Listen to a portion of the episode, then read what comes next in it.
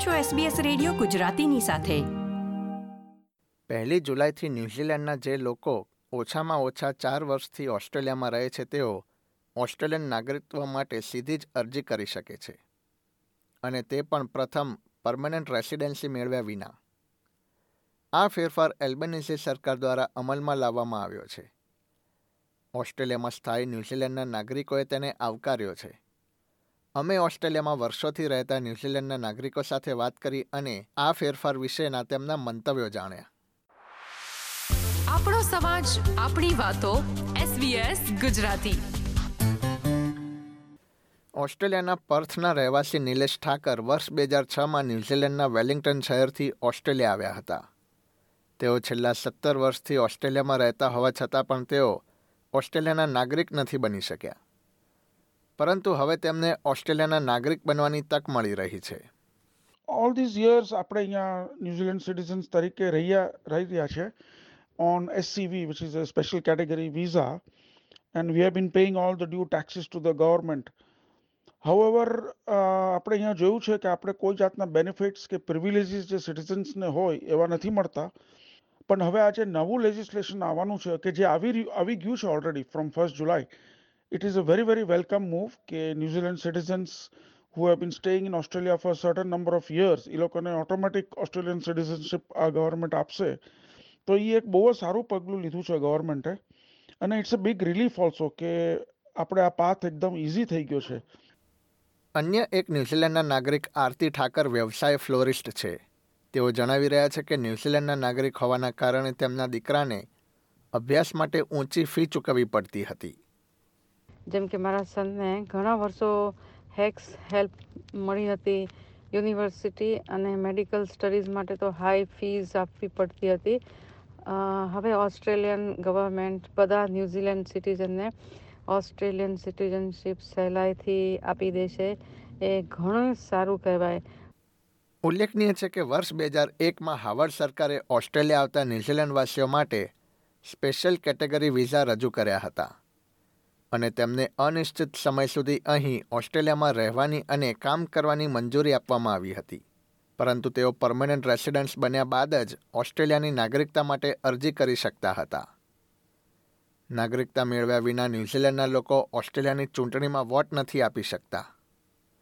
તેઓ help loans, NDIS અને કેટલીક સેન્ટ્રલિક યોજનાઓનો પણ ઉપયોગ નથી કરી શકતા. આરતી જણાવે છે કે હવે તેઓ દેશના નાગરિકોને મળતા અન્ય લાભ જેમ કે ઓસ્ટ્રેલિયન ચૂંટણીમાં વોટ આપવાનો અધિકાર પણ મેળવશે. જોકે તેમણે લાભ સાથે કર્મભૂમિ ઓસ્ટ્રેલિયા પ્રત્યે પોતાની ફરજ અદા કરવાનું પણ વચન આપ્યું હતું. સાથે સાથે આપણી પણ ફરજ પણ બને છે કે આપણે આ કર્મભૂમિને પૂરેપૂરું માન આપવું ચાલુ રાખીએ. ઓસ્ટ્રેલિયાના ગૃહ પ્રધાન ક્લેર ઓનેલ આ પ્રતિબંધો સામે અવાજ ઉઠાવતા રહ્યા છે. The stripping away of rights for New, New Zealanders is unfair on its own, but it's also created some really terrible human rights consequences. Uh, for New Zealander women who are caught in this visa trap, uh, who are in domestic violence relationships, it can be a lot harder for them to access housing and other supports. COVID nineteen મહામારી દરમિયાન ન્યૂઝીલેન્ડના નાગરિકો કે જેઓ ઓસ્ટ્રેલિયામાં રહેતા હતા તેમને ભારે તકલીફોનો સામનો કરવો પડ્યો હતો તેમને સરકાર દ્વારા મળતા રાહત પેકેજનો લાભ નહોતો મળી શક્યો અને તેના કારણે ઘણા રહેવાસીઓ ન્યૂઝીલેન્ડ પરત ફર્યા હતા. ડૉક્ટર ઉદ્ભવ મહેતા રોયલ પર્થ હોસ્પિટલ ખાતે ફરજ બજાવે છે. તેઓ વર્ષ બે હજાર આઠમાં તેમના પરિવાર સાથે ઓસ્ટ્રેલિયા આવ્યા હતા. ઉદ્ભવ જણાવે છે કે ન્યૂઝીલેન્ડના નાગરિક હોવાના કારણે તેઓ ઓસ્ટ્રેલિયામાં અમર્યાદિત સમય સુધી રહી તો શકતા હતા, પરંતુ તેમને કોવિડ નાઇન્ટીન મહામારી દરમિયાન કે અન્ય કોઈ આપદાના સમયે કેન્દ્ર સરકાર દ્વારા ઉપલબ્ધ થતી સહાયથી વંચિત રહેવું પડતું હતું. જોકે હવે તેઓ ઓસ્ટ્રેલિયન સિટીઝનશીપ મેળવશે અને દેશના નાગરિકો માટે ઉપલબ્ધ તમામ સહાય માટે તેઓ પણ લાયક બનશે. તેમણે ઓસ્ટ્રેલિયન સરકારનો આ નિર્ણય બદલ આભાર વ્યક્ત કર્યો હતો. હું ઓસ્ટ્રેલિયન ગવર્મેન્ટનો પણ આભારી છું. જેઓએ મારા જેવા અનેક ન્યૂઝીલેન્ડ સિટીઝન્સ જે વર્ષોથી ઓસ્ટ્રેલિયામાં રહે છે અને જેઓનો લોંગ ટર્મ પ્લાન ઓસ્ટ્રેલિયામાં સેટલ થવાનો જ છે, તેઓને ઓસ્ટ્રેલિયન સિટીઝનશીપ લેવાની પ્રોસેસ ઇઝી કરી દીધી છે. મારા જેવા અનેક ન્યૂઝીલેન્ડ સિટીઝન્સ જે વર્ષોથી ઓસ્ટ્રેલિયામાં રહે છે, તેઓને આ કોવિડ ક્રાઇસિસ હોય કે ઇકોનોમિક ક્રાઇસિસ હોય અને ઘણા એવા સિચ્યુએશન્સમાં કોઈ બેનિફિટ અવેલેબલ નહોતા જે લોકલ સિટીઝન્સને અવેલેબલ હોય. અને એવી સિચ્યુએશન્સમાં ના ન્યૂઝીલેન્ડ ગવર્મેન્ટ અમને કોઈ હેલ્પ કરી શકે એમ હતી અને ના ઓસ્ટ્રેલિયન ગવર્મેન્ટ તો આ પ્રોસેસ જે એમણે શરૂ કરી છે, જેનાથી અમે લોકલ સિટીઝનશીપ અક્વાયર કરી શકીએ તેનાથી ફ્યુચરમાં આવી કોઈ ક્રાઇસિસમાં અમને ઘણી હેલ્પ થશે, ઘણી રાહત મળશે. અને અહીંના જે લોકલ રાઇટ્સ હોય વર્કિંગ રાઇટ્સ હોય એટસેટ્રા એવા ઘણા સિચ્યુએશન્સમાં અમને ઇક્વલ રાઇટ્સ મળશે અને બેનિફિટ્સ મળશે.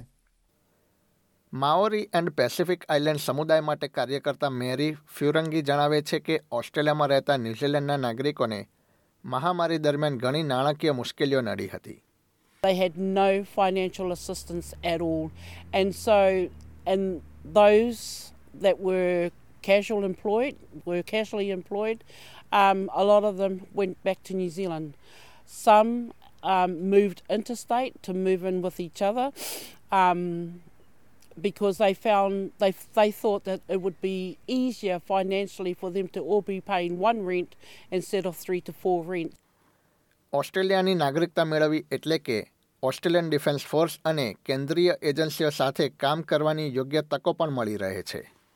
હવે આપણે વોટિંગ રાઇટ્સ પણ મળશે. We can also apply for employment opportunities કે જ્યાં Australian citizenship is a must પછી કોક વાર જરૂર પડે તો ઇવન સેન્ટ્રલ લિંકના બેનિફિટ્સ પણ આપણે મળી શકે.